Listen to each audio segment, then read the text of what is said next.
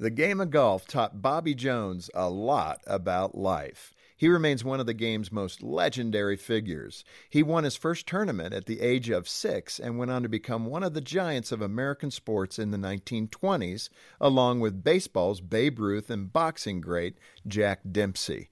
Bobby Jones was equally successful outside of the game of golf. He earned a degree in mechanical engineering in 1922, a degree in English literature from Harvard in 1924, and he passed the Georgia bar exam in 1926 after only three semesters.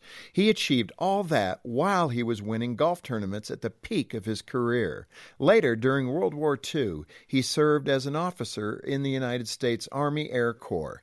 Bobby Jones attributed his success in so many areas to the discipline he developed from playing golf. He once compared golf to real life by saying, You get bad breaks from good shots, and you get good breaks from bad shots. Either way, you have to play the ball as it lies.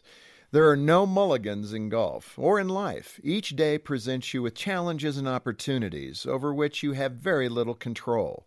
You have to play each moment as it lies. Whether you're building a career, building a marriage, or building up your children, success is the result of doing your best in every circumstance, one shot after another. For Focus on the Family, I'm Jim Daly.